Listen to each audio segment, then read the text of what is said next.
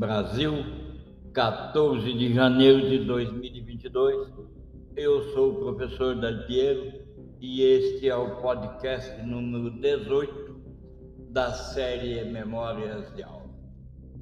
Neste 18º podcast, pense bem, 18º em 2022, que é o primeiro da série sobre encorajamento autoeficácia e recompensa, eu vou começar definindo, falando sobre encorajamento e dando algumas boas fórmulas de aplicar o método de encorajar para produzir resultados extraordinários.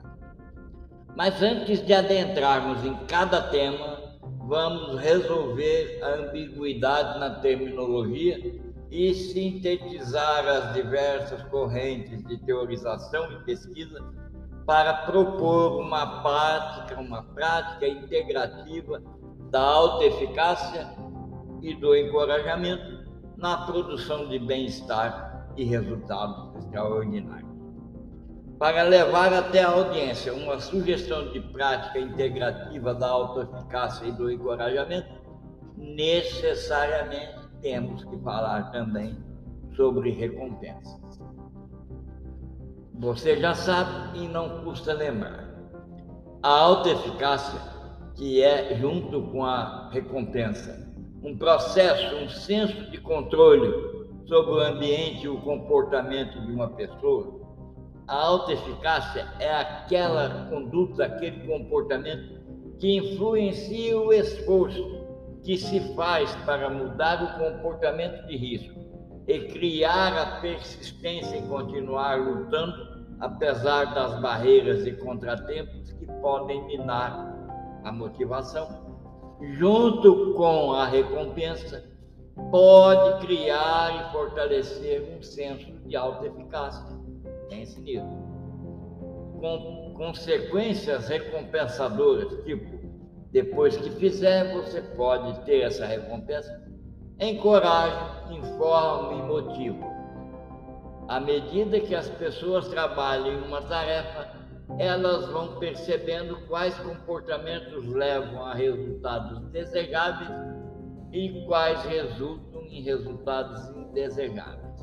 Com base nessa interpretação, nessa compreensão, as pessoas orientam o comportamento futuro.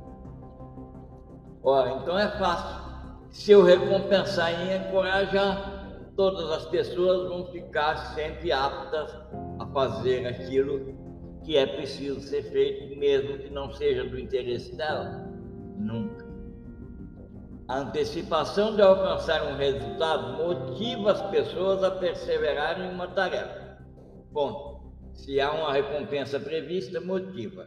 E há muitas evidências mostrando que oferecer recompensa promove motivação e desempenho na tarefa em comparação com quê?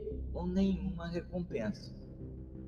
É importante prosseguir escutando esse podcast, este número 18, porque eu vou aclarar e falar e resolver muitas questões que são implantadas nas nossas mentes de maneira a produzir sensações e sentimentos que pouco representam na vida como um todo capazes de movimentar a pessoa. As recompensas e os encorajamentos podem aumentar a eficácia mais do que nenhuma recompensa apenas quando estão ligadas a realizações reais.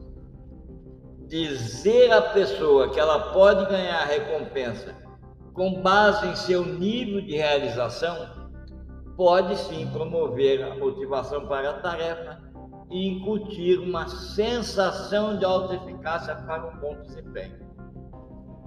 Entretanto, só se essa recompensa validar a alta eficácia, porque simboliza o progresso, não porque chegou aonde quer chegar, não porque alcançou o resultado. É quando a recompensa valida a alta eficácia aplicada no progresso, durante o progresso, do caminho para alcançar aquela meta, aliás, é uma prática comum, é que a recompensa vai trazer resultado. O estabelecimento de metas envolve um padrão e o objetivo de servir às ações de alguém. Evidente que as metas devem ser específicas, devem ter seus níveis de dificuldade em conformidade com as pessoas que vão praticar e vão participar dessa, desse desenvolvimento, deve incorporar padrão de desempenho específico e sempre levar a um desempenho maior. Certo? Dito isso, eu quero dizer agora sobre autoeficácia, recompensa e encorajamento. E quero dizer também que este é o primeiro podcast da série e estamos nessas, nesse primeiro podcast mostrando, estabelecemos as diversas ambiguidades que existem na terminologia, para aí sim sintetizar as correntes, propor uma prática de trabalho cotidiano que possa aumentar a autoeficácia e o resultado extraordinário. Vou falar sobre encorajamento. Encorajamento é conceituado como um ato de comunicação interpessoal. Pense você, tem que haver uma intercomunicação, uma força de caráter que é acionada por uma norma, por um estímulo comunicado que aumenta a autoeficácia muito mais do que nenhuma recompensa testada até então. E aí eu quero dizer para você, apesar da difusão e relevância prática do encorajamento e do modelo de incentivo tripartite, que é esse que nós vamos trabalhar com ele, evidentemente que a literatura sobre autoeficácia e persuasão social usando encorajamento, ainda está em desenvolvimento. Nesse primeiro podcast, eu quero isolar, deixar para nós trabalharmos com o tema encorajamento. Nós podemos perceber, quando fazemos isso, que o encorajamento é um tema proeminente na literatura sobre filhos, na ciência da família, é um conceito-chave pelo qual os pais fornecem apoio aos filhos e procura nele criar a resiliência familiar, isso de fato acontece. Além do que, várias tradições religiosas exaltam a virtude do encorajamento. Na Bíblia do Novo Testamento, o apóstolo Paulo exorta os cristãos a encorajarem uns aos outros particularmente aqueles que estão desanimados. Você pode ler isso lá em Tessalonicenses 5, 11 e 15. Na mesma linha, Sangarisha, um professor budista, encoraja os budistas a fornecer e reconhecer e receber encorajamento de membros da sua comunidade espiritual embora nem sempre explicitamente articuladas, muitas aplicações de aconselhamento psicológico também envolvem o uso do encorajamento. Sendo assim, nós podemos pensar que unir recompensas e os encorajamentos num modelo tripartite como medidas e práticas capazes de elevar a produtividade e a satisfação humana é uma proposta exitosa. Se nós unirmos recompensa, encorajamento e alta eficácia, teremos uma produtividade mais alta e uma satisfação humana muito maior. Entretanto, estudiosos de uma corrente afirmam que o encorajamento sozinho pode ser compreendido e pode ser fortalecido quando ele chega para inspirar ou ajudar. E aí é necessário, para fazer com que isso aconteça, o desenvolvimento de uma gama de habilidades por parte daquela pessoa que vai encorajar, incluindo escuta reflexiva, o uso do humor, a comunicação de fé nos outros, o sorriso, a aceitação não verbal, a expressão de autenticidade e transparência, apontar, conhecer e apontar os pontos fortes das outras pessoas, reformulação positiva e principalmente validar os objetivos das outras pessoas. O objetivo do encorajamento nunca é simplesmente mudar o comportamento para fazer aquilo que você quer que seja feito, mas é incutir coragem e confiança para a pessoa mudar aquilo que ela deseja mudar está muito mais ligado à modificação da motivação da pessoa que está sendo encorajada do que na motivação ou na modificação do comportamento e ainda mais do, do interesse da pessoa que motiva. As diversas aplicações de habilidades de encorajamento em uma gama grande de intervenções incluindo formações de professores, gerenciamento de sala de aula, melhoria de desempenho de alunos, terapia de casamento, terapia de família, aconselhamento de casamentos de carreira, são lugares onde se pratica com mais êxito. São pessoas que desenvolvem as habilidades desse tipo, que praticam com mais êxito o encorajamento para que cada um que o escute escolha abraçar aquelas palavras de encorajamento e prosseguir naquilo que faz.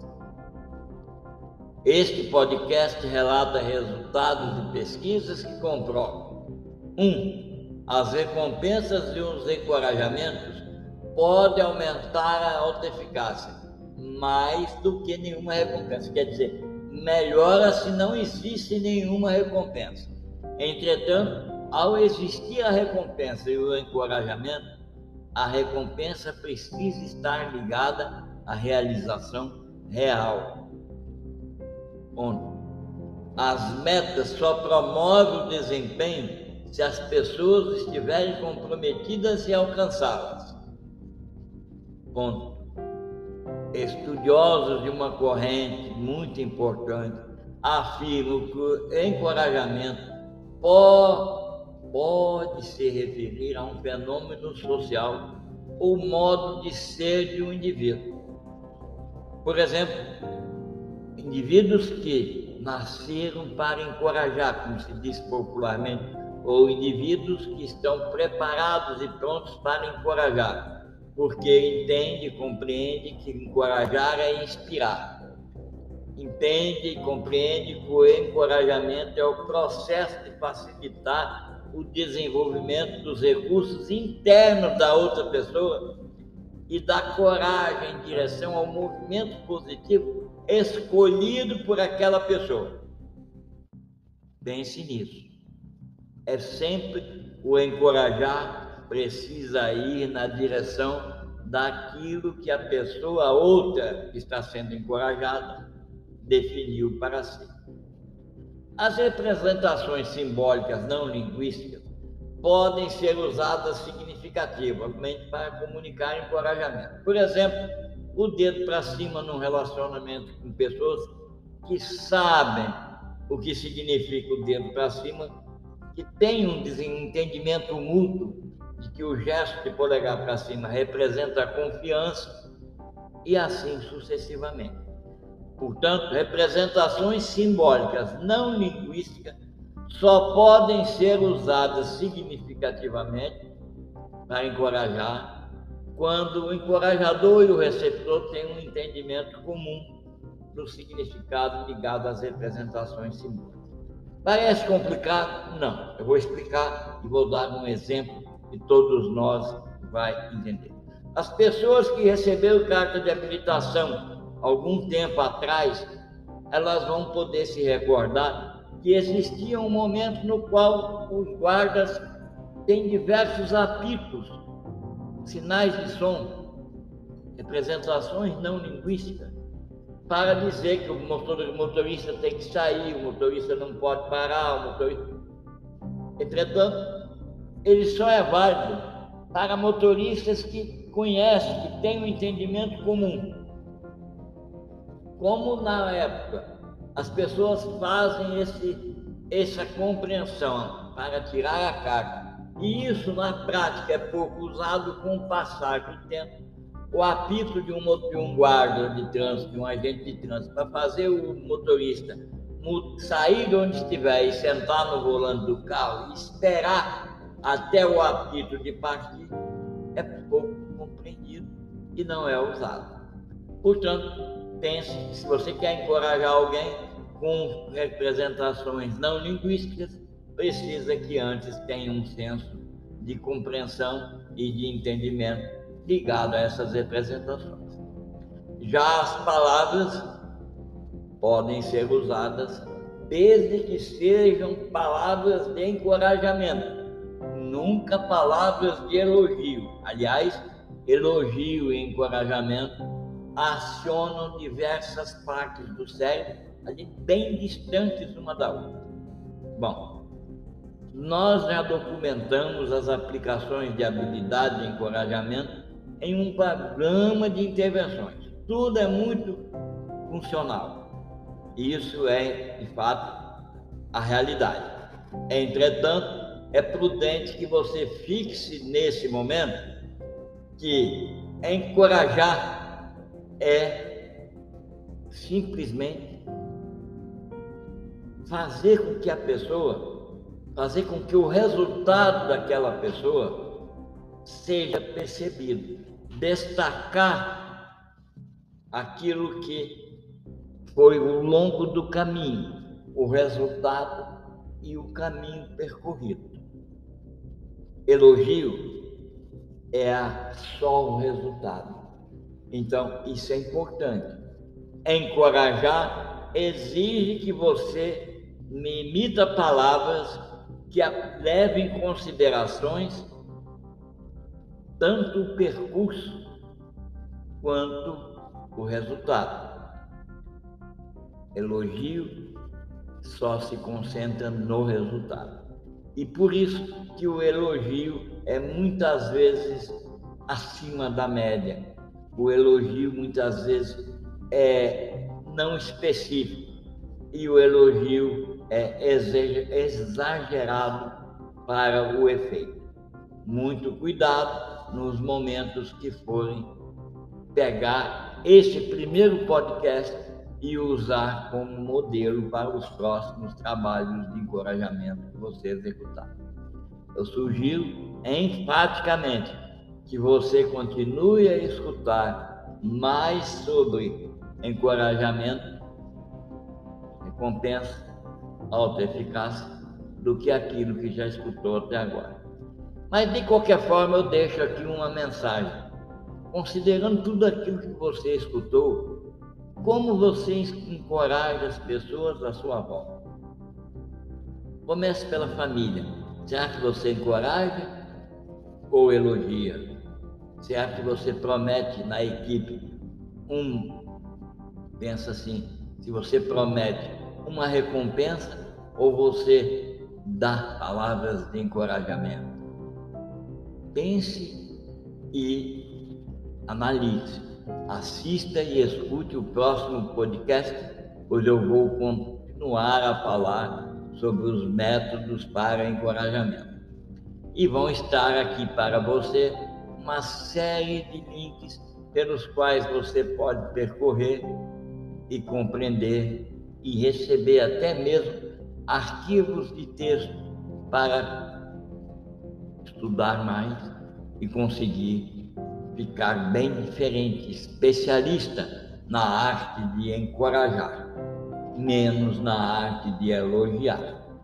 Use o encorajamento como forma positiva e use o elogio com cautela. Um abraço, até o próximo podcast.